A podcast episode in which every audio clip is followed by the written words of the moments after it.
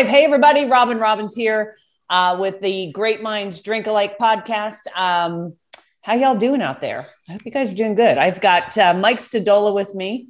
Hey. One of my favorites, like Hollywood Squares. I don't know how your screen's set up, but, you know, he's right below me. So our next guest, I've got Mr. John Ratliff. Some of you remember John. He was a speaker at boot camp. Was it this year, John? Yeah, it was this year. Just a short months ago. Yeah.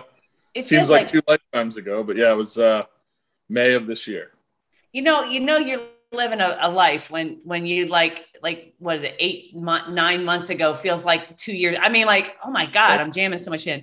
So, so John is somebody who I've come to know. I think we originally met through we met through Vern Harnish. I think originally you were at that event I was doing with Vern. If you do you remember that? Yep. Were you there? Yep. Yeah, I was there.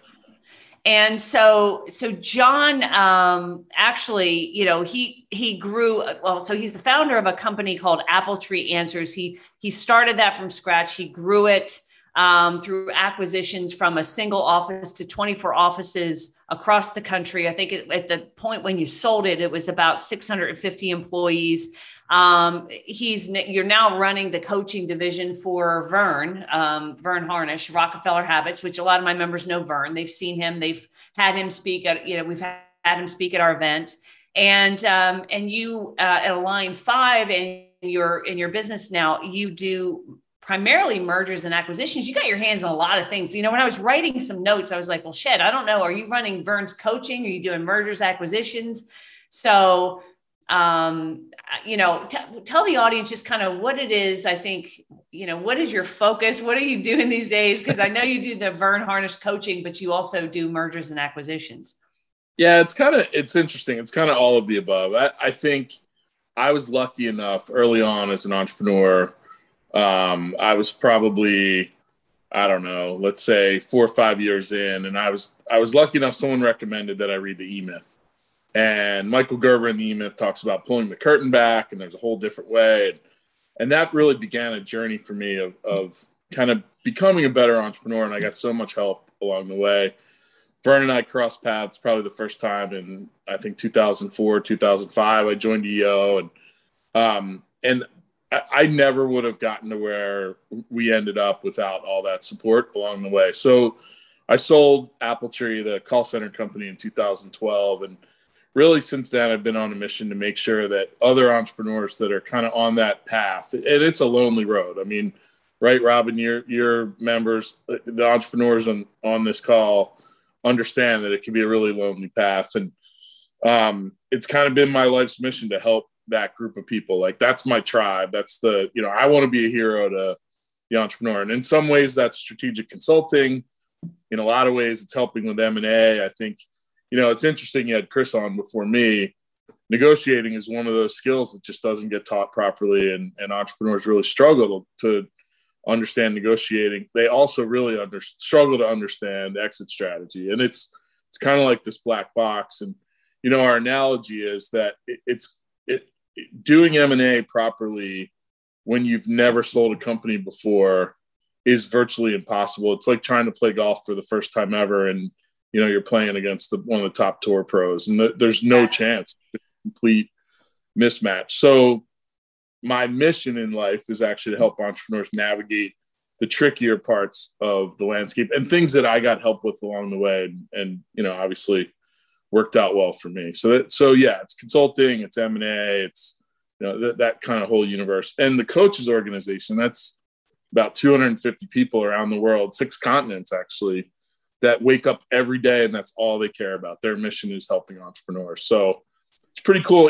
Even though I have my hands in all sorts of different pots, there's really a thread that kind of ties it all together. And that's what it is. And I mean, your people, like the middle market, like gut it out from scratch, start it, like claw your way in and get it going. Like, that's who needs the help the most. It's not, you know, we don't help $500 million companies, and we help some $100 and $200 million companies, but really we're about like the ones that are crossing that line between like started it from scratch and we're scaling the wall. And now we know, like, where we want to go, but we don't know how to get there. That's who I love to help and be involved with.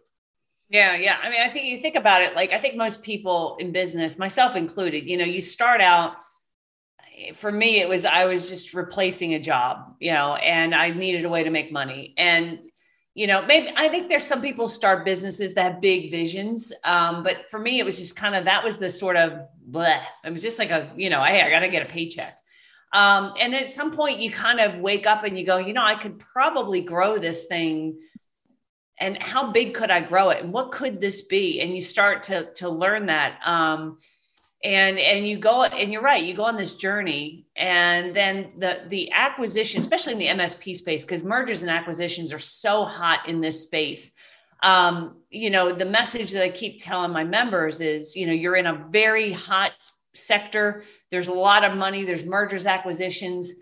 You know, take advantage of that, take advantage of it. Because it's not happening in carpet cleaning. It's not happening in, you know, I don't know, like pet sitting, I don't know, whatever, you know, it's not that they're bad businesses, but you know, there's this opportunity. And I think you're right. I mean, at some point in your entrepreneurial journey, you get to a point where you go to yourself, you know what, I need to have an exit strategy. Yeah. And not even because you're tired. I mean, sometimes you're tired and you're done. Sometimes it's like, I'm ready for chapter 2.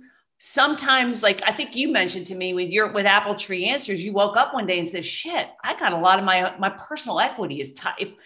If personal equity is tied in this, if this thing, something bad happens, downturn in the economy, I don't know, one of your employees does some stupid shit in your like suit, like, you know, maybe I should take some chips off the table. Right. So I think most entrepreneurs, I'm saying most, because I'm speaking from like, I mean, I've worked with over 10,000 clients. I'm an entrepreneur myself. I think we don't think, and I'm saying we, cause I'll include myself in it. You don't think about the exit as much as you should. And, you know, you don't want to wait until you absolutely must exit to exit. Like, you want to be thinking about this. What do you say? Like 3 to 5 years? Yeah, 3 to 5 years is ideal. And really almost, you know, the day you start your company should be the day you start to think about it. But, yeah, it should be, but it ain't going to happen. Right, you know. But yeah, I mean, most people are like, how do I get a customer in here day one? That's the goal, you know. Right. Well, The interesting thing, too, is that until Larry Page cracks the code on immortality, every entrepreneur is going to have an exit at some point.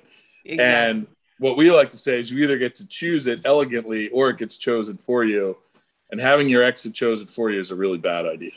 Yeah. Whether you're going to pass it on to your kids, sell it to your employees, sell it to a financial buyer, sell it to a strategic buyer, or just close the doors, you want to be really thoughtful about what that means and what that means to you. And we come across people all the time that say, I'm going to worry about that down the road. I'll figure that out later. I have no interest in selling. I have no interest in this or that. I'll figure it out later. And then, you know, something happens. It could be disability. It could be a death in the family. It could be a divorce. They call them the like 70s or 60s or 5, but you could get disenchanted and not want to be there anymore. And if you haven't been proactive and thought about it ahead of time, then you wake up one day and you're like, uh-oh, like now it's time. And you're behind the 8 ball already. And that's where, you know, like, again, I talk about the playing field. Buyers are very sophisticated. Most sellers are very unsophisticated, and that is a bad combination. And if you are now an unsophisticated seller up against the clock or some sort of outcome that, you know, is forcing you into an exit now, like that compounds the problem tenfold. Yeah. And we're not saying sell your business. We're saying be ready at all times. Someone might knock on the door and say, hey, you guys are in a hot space. The MSP space right now is on fire for M&A. Someone may knock on your door, and it always goes like this. Hey, have you ever thought about selling your company? And normally the answer is no, I haven't thought about that. And next thing you know, you find yourself with a sole source buyer, and you're 3/4 of the way down the path, and you're in a total mismatch situation. And you want to be really thoughtful and in advance and in case the knock on the door from whatever the knock is, when it comes, you want to be prepared and you want to have thought it out in advance. So super, super important. Yeah, I mean, I agree. I think, you know, getting your business ready for sale is no different than getting your business to be as healthy and successful and profitable and stable as possible. You know, I mean, you know, 100%. So it's like, you know, it's kind of like getting your house ready for sale. You know, like a lot of people are really lazy and sloppy, and the, you know, the ice maker doesn't work, and there's a big hole in the wall over there, and the carpet's stained, and it's a mess, right? And so yeah. By getting your business ready for sale, it's not like you have to sell, but it actually disciplines you to create a product, because your business is basically a product, right? It disciplines you to think about, hey, are our contracts aligned? You know, do we have good cash flow? Do we have financial discipline? I mean, you know, I know you and I have talked about, you know, when a sophisticated buyer comes knocking on your door and they say, show me your books, and you send them an Excel spreadsheet.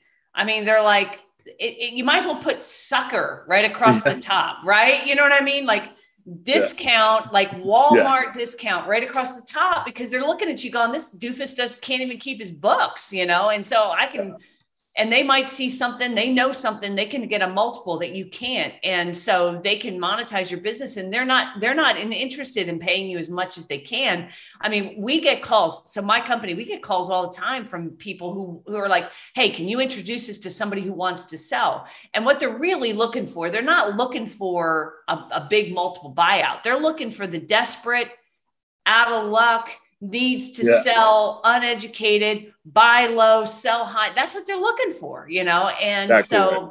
You know, I think what you do, I mean, I know you and I talked quite a bit over this last year about creating what we call the BFCC club, the big fucking check club, you know, where we have our members, and it's all about getting your business ready to sell with a 3 to 5 year ramp, so that you are, you know, in that mindset of, hey, maybe we don't sell in 3 years. But in 3 years, if we get ready for it, we're going to be a freaking awesome, profitable, well-run organization. And there's profit and there's benefit in that, you know? Amen. And think about it this way. The number one detractor. So I want you to put yourself in the shoes of a buyer, right? You're going to take your capital. You're going to buy a company and put that capital at risk. And then you want to get a return. The number one detractor, the number one risk factor for the buyer is the entrepreneur being completely integral to the company.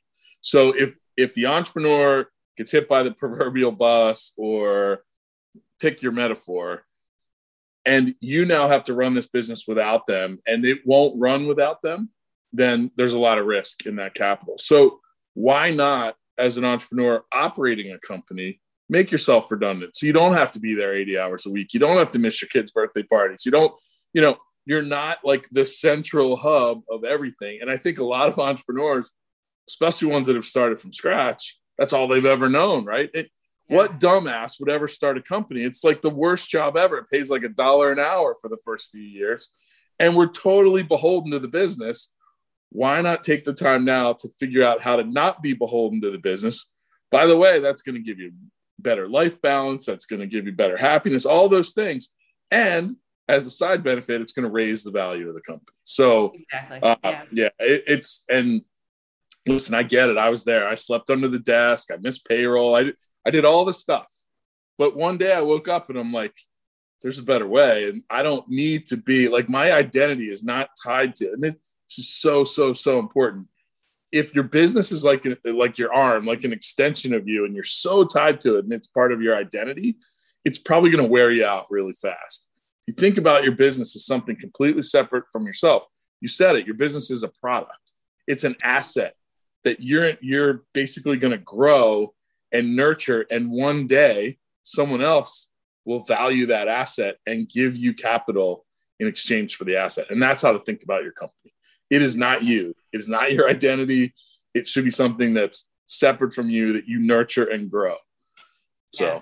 So if somebody was watching this and they're an entrepreneur and they're thinking that all sounds great, what would be like, if they're starting this new year, like what would be something they should do? Is there start doing this? Is there a first step, second step you would recommend?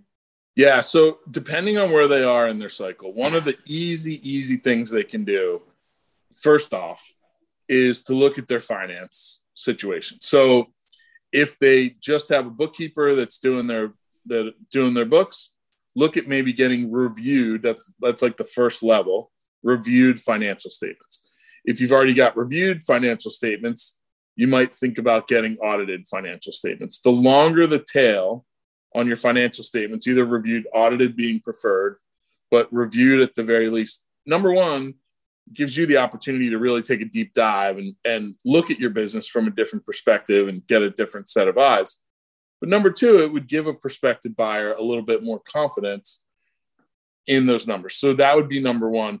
And number two for me would be take a really long, hard look in the mirror and say, if I got sick and I had to leave for a month, would it be better or worse when I came back? And if the answer is worse, that's the first place to start. And that's a hard question for a lot of us to ask. And, you know, oftentimes the answer is, oh my God, it'd be a disaster when I came back.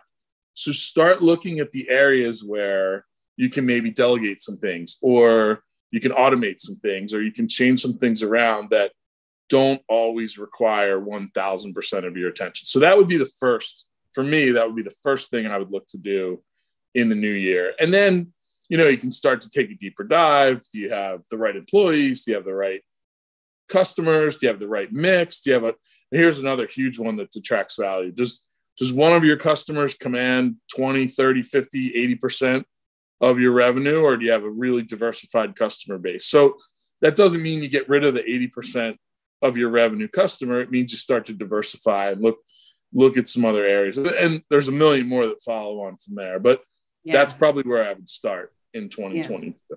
And yeah, this is financials. The financials are huge, but this is super, super important. So we talk about a concept called, when we sell companies, typically we get outlier outcomes. We get outlier valuations for our clients. And everyone always asks me, I was on the phone with a friend of mine today. We had an hour-long conversation. And he's like, how do you get the outlier valuations? And it comes down to this concept that a business is worth two different things. One is the financial cash flow of the business. And any MBA student from any reputable MBA program can tell you the financial value of a business. You discount the cash flow, you pick your interest rate, and that's the financial value. But over and above the financial value is what we call the strategic value of the business. So if somebody were to own your company, what value above the cash flow might they be able to extract from the business? And the way we talk about this, we use a term called Rembrandts in the attic. I'm sure, Robin, you're sick of hearing me talk about Rembrandts in the attic. But the idea is, imagine there's a home for sale and it's worth $1 million. And you and I and someone else are going to bid on that home. But I know, you don't know, the other bidder doesn't know, and more importantly, the seller doesn't know. But I know that 20 years ago, somebody hid a Rembrandt, an original Rembrandt, in the attic of that home. You might really like the kitchen. Somebody else really might like the backyard. You might bid $1.05 million or maybe even 1.1 million. And the other bidder says, oh, it's only worth $1 million. And the seller says, wow, I'd love to get $1.1 million for this house. But I know that if I buy the house, I get that Rembrandt that's hidden in the attic. I might be willing to bid 2 million, 3 million, 5 million. Who knows what that art is worth? Every company has Rembrandts in their attic that are worth way more than the cash flow of the business. But until they can really identify those, and more importantly, reverse engineer the value for the buyer, knowing what the buyer could extract. It could be your customer list. Maybe you work with like blue chip pharmaceutical companies and you've got MSAs that are almost impossible to get with like the top 30 pharma companies. Well, someone else that wants to sell into the pharma space might really value those MSAs, and they might be able to bring their products to those customers.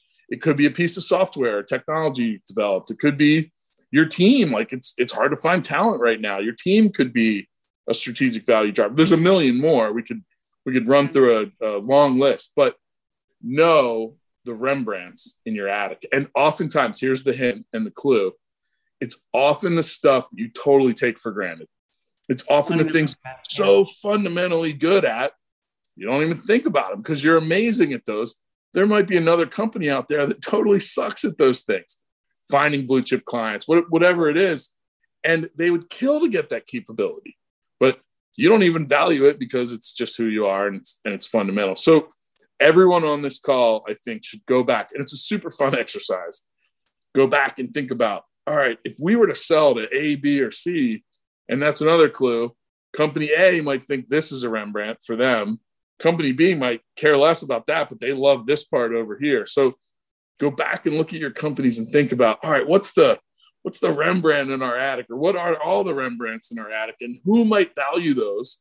And most importantly, how much might they value those things? And that's where, A, it's a fun, like I said, it's fun, but B, that's where you start to really change your perspective on the strategic value of your company and not just the financial value. Yep. So many times you hear your industry trades at 7 times, and everyone thinks, oh, well, we make $1 million a year times 7, we're worth $7 million. We've seen companies that in industries that trade at 7, we've sold for 23 times because they've got a Rembrandt in the attic that somebody's like, and we always gotta have it. Yeah, they gotta have it. I'd like to have it. I'd love to have it. I have to have it. As soon as you get to have it, like you just said, then it's game on and then negotiating. So yeah. It's fun to do. And every business has them, even if you don't think yours does. Every single business has those Rembrandts. Right. So. Very cool.